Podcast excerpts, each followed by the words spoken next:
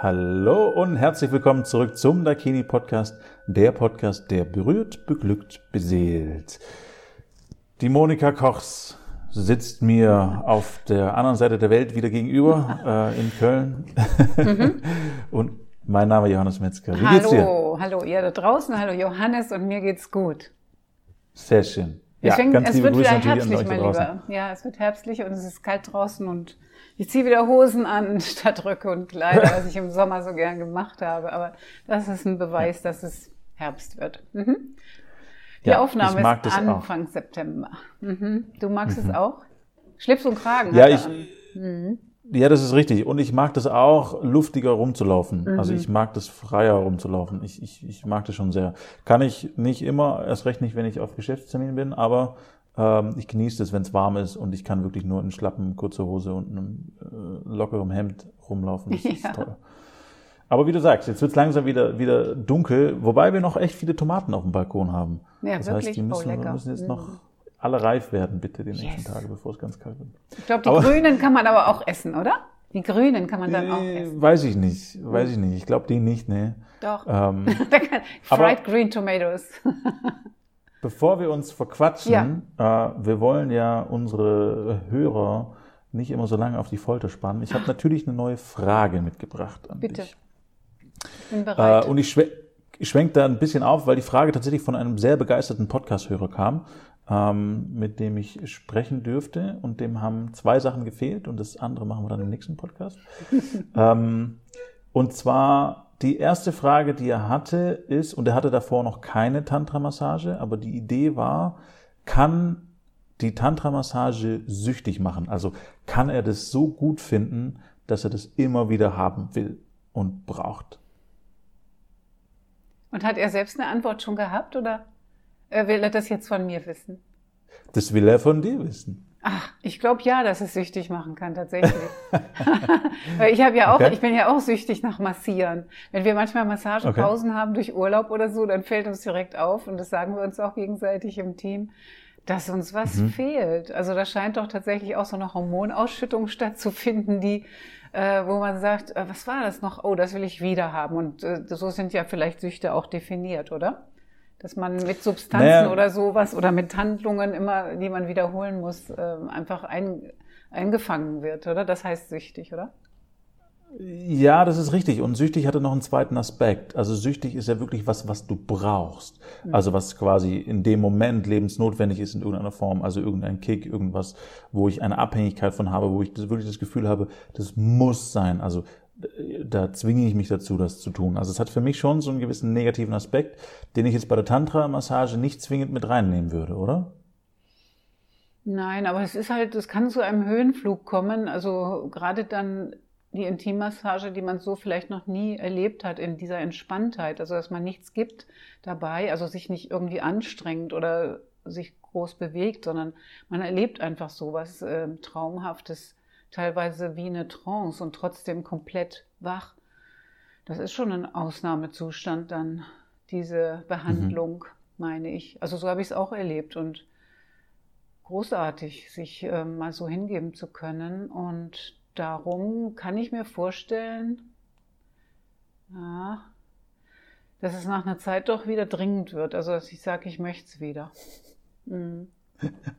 Aber in, dann die Frage jetzt nochmal, passiert das aus einer Sucht heraus, also dass ich das brauche, oder passiert das aus einem Gefühl von, ich brauche wieder einen Ausgleich, weil ich auf irgendeine andere Art und Weise gestresst bin? Ja, es hat auch was mit Stress zu tun, tatsächlich, dass man in der Massage wird man ja so gut umsorgt. Also da springt praktisch ein Engelchen um mich herum oder ist bei mir, ein liebevolles Wesen, Mann oder Frau, Masseur oder Masseurin.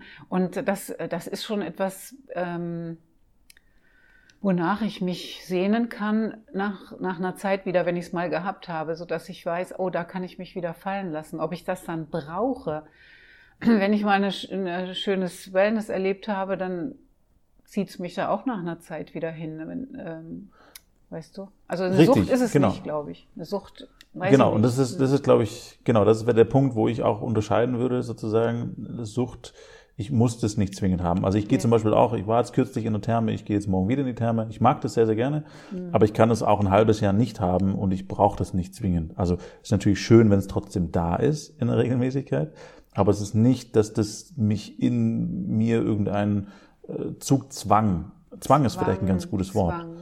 Nee, Sucht hat ja sagen. vielleicht auch was mit Zwang zu tun, oder? Mhm.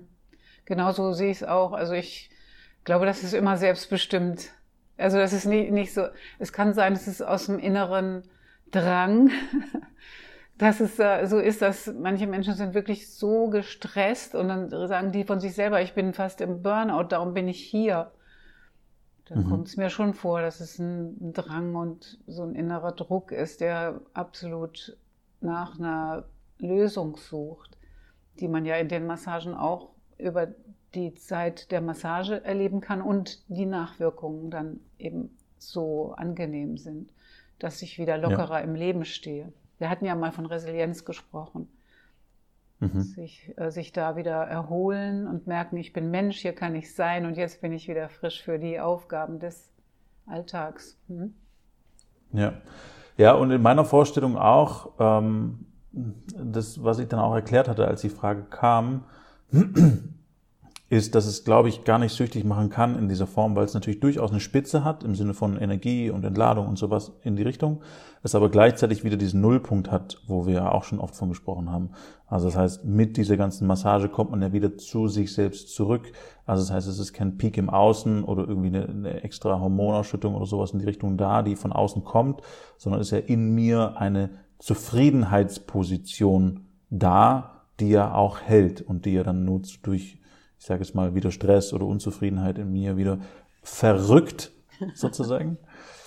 Und dann kann ich es ja wiederholen, sozusagen. Aber ich glaube nicht, mhm. dass da ein Suchtfaktor stattfinden mhm. kann. Ja, ich glaube auch, das hast du gut erklärt, weil jetzt kann ich es mir auch äh, wieder vorstellen im, im Sinne von so, ähm, die, die Welt ist so gegruselt. Oben ähm, in der, siehst, dass ein Wind übers Wasser geht, dann sind da viele Wellen und so weiter. Und wir führen die Menschen sozusagen in die Tiefe, zu sich selber, auf einer Reise zu sich selbst. Und da kommen sie dann zu so einem Nullpunkt, zu einer Stille.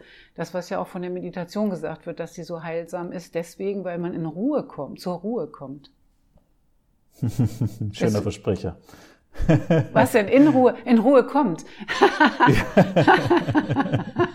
Guck mal, jetzt wäre ich rot. Oh, ich finde das immer schön, dass ich so rot werden kann, wenn, wenn mich jemand überrascht, so wie du das jetzt machst. Sehr schön. Zur Ruhe kommt. Zur Ruhe und in Ruhe kommt. Ja. Sehr schön. Mhm. Ja, ja, und das ist ja, also ich sehe das genauso, genau. Und man bleibt da ja nicht die ganze Zeit. Das ist ja auch nicht möglich in unserem Alltag. Das heißt, wir haben dann wieder mit äh, Sachen zu tun, mit unserer Arbeit zu tun, mit unserer Familie zu tun. Und da kommen einfach Themen hoch, also bei jedem Menschen würde ich sagen. Äh, und die dürfen dann natürlich äh, wieder angegangen werden, die Themen. Und ich glaube, dass Tantra dann wieder eine Hilfe sein kann. Aber ich, ja, ich kann mir nicht vorstellen, dass es süchtig macht oder dass es. Nein. Aber das ist eine Tankstelle. Dakini als ja. Tankstelle. Ja, und auch das wieder erfahren wollen. Also es ist ja. schon, das ist ja was sehr, sehr Schönes. Also es ist wie, ich, ich würde es schon auch so ein bisschen mit Wellness vergleichen. Äh, ist natürlich nicht so umsorgt bei Wellness, aber ich meine mit der Wärme und dem Schwimmen und ein bisschen rumliegen und schlafen ist ja auch was der Seele gut tut oder beziehungsweise meiner Seele gut tut. Ähm, das mache ich auch gerne und ja, immer wieder. Wir sagen auch Pflege für die Seele. Hat sich ja auch meine mhm. Grafikerin ausgedacht. Wunderbar, Pflege für die Seele. Das ist so schön. Also gerade die Herz-zu-Herz-Begegnung ist das Besondere, was es auch unterscheidet. Also diese nahe Herz-zu-Herz-Begegnung ist etwas Besonderes in diesen Massagen, in diesen Begegnungen. Ja. ja. Und vielleicht ein zweiter Aspekt noch, warum es nicht süchtig machen kann an dieser Stelle, ist, dass ja, wie du gerade sagst, diese Wertschätzung und diese Herz-zu-Herz-Geschichte, es ist ja immer jemand anderes mit dabei. Und man ist nicht mh, hm, aktive Person, an dieser Stelle. Und dadurch, dass der andere einen dadurch leitet, gibt es da auch einen Anfang und ein Ende. Ja. Ähm, und vielleicht dadurch auch kein offenes Loch, was entsteht, wie, wie bei einer Sucht. Also als Beispiel, was auch immer, jemand nimmt irgendwelche Drogen, dann, dann entsteht ja quasi erstmal ein positiver Kick und dann entsteht gleichzeitig danach direkt ein negativer Kick. Ähm, das ist ja immer so eine mhm. ausgleichende, also nicht immer, aber meistens eine ausgleichende Geschichte in irgendeiner Form. Also es hinterlässt irgendwas. Und da ist es ja quasi auch ein geschlossener Zyklus, der dann abgeschlossen ist und es hinterlässt kein Mangelgefühl, also kein, ich brauche da wieder ein, ein mhm. Füllen, sondern es ja, ist ein Anfang und ein Ende. So ist das, so siehst du auch. Also es ist eine, eine Nährung, also man wird genährt. Und dann ist man erstmal satter als vorher. Es hat, hat mehr sowas im Vergleich mit also Körper, Körpernähren, Essen vielleicht zu tun. Ja. Mhm. Okay. Und du hattest vielleicht vorhin noch kurz, also damit sind wir uns einig, äh, kann nicht süchtig machen, aber es ist definitiv gut und wohltuend, das immer wieder erleben zu dürfen. Ja, ja.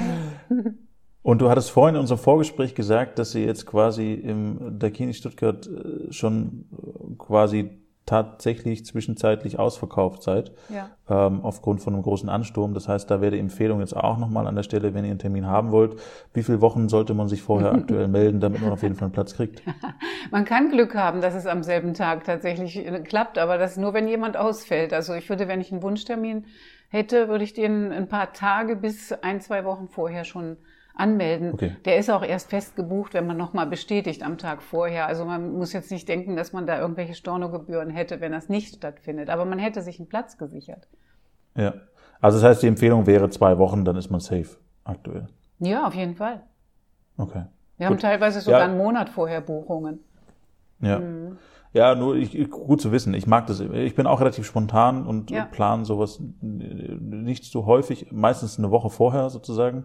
Und mich würde es dann tatsächlich ärgern, äh, würde ich dann äh, auf nächste Woche verschoben ja, werden oder wir verwiesen haben oft werden. Auch, also wenn, die, wenn das Zeitfenster flexibel ist, dann kriegen wir das oft auch am selben Tag noch. Ja, ja, nur wenn ich weiß, dass ich ein bisschen mehr mit Vorlauf planen muss, dann mache ja. ich das auch und dann, ja. dann passt es nur. Und wie nur gesagt, absagen kann man dann immer noch, wenn es in den Zeitplan am Tag dann nicht reinpassen sollte. Genau, richtig, mhm. ja. Also bucht früh genug, ähm, es kommen immer mehr, auch dank dieses Podcastes. Wir erreichen mhm. neue Höhen. Äh, das ist echt irre, wie viele Leute diesen Podcast hören. Ähm, das heißt, an dich da draußen auch nochmal vielen lieben Dank fürs Zuhören. Ähm, ja, wir schätzen das sehr. Und falls du nochmal irgendwelche Fragen hast oder Inspirationen brauchst, gerne schreiben an mail at dakinimassagen.de. Sehr schön. Und dann soll es das für heute gewesen sein, oder? Die goldene Schale wartet auf den Klang. Sehr gut. Und bitte. Alles Gute. Bis bald. Tschüss.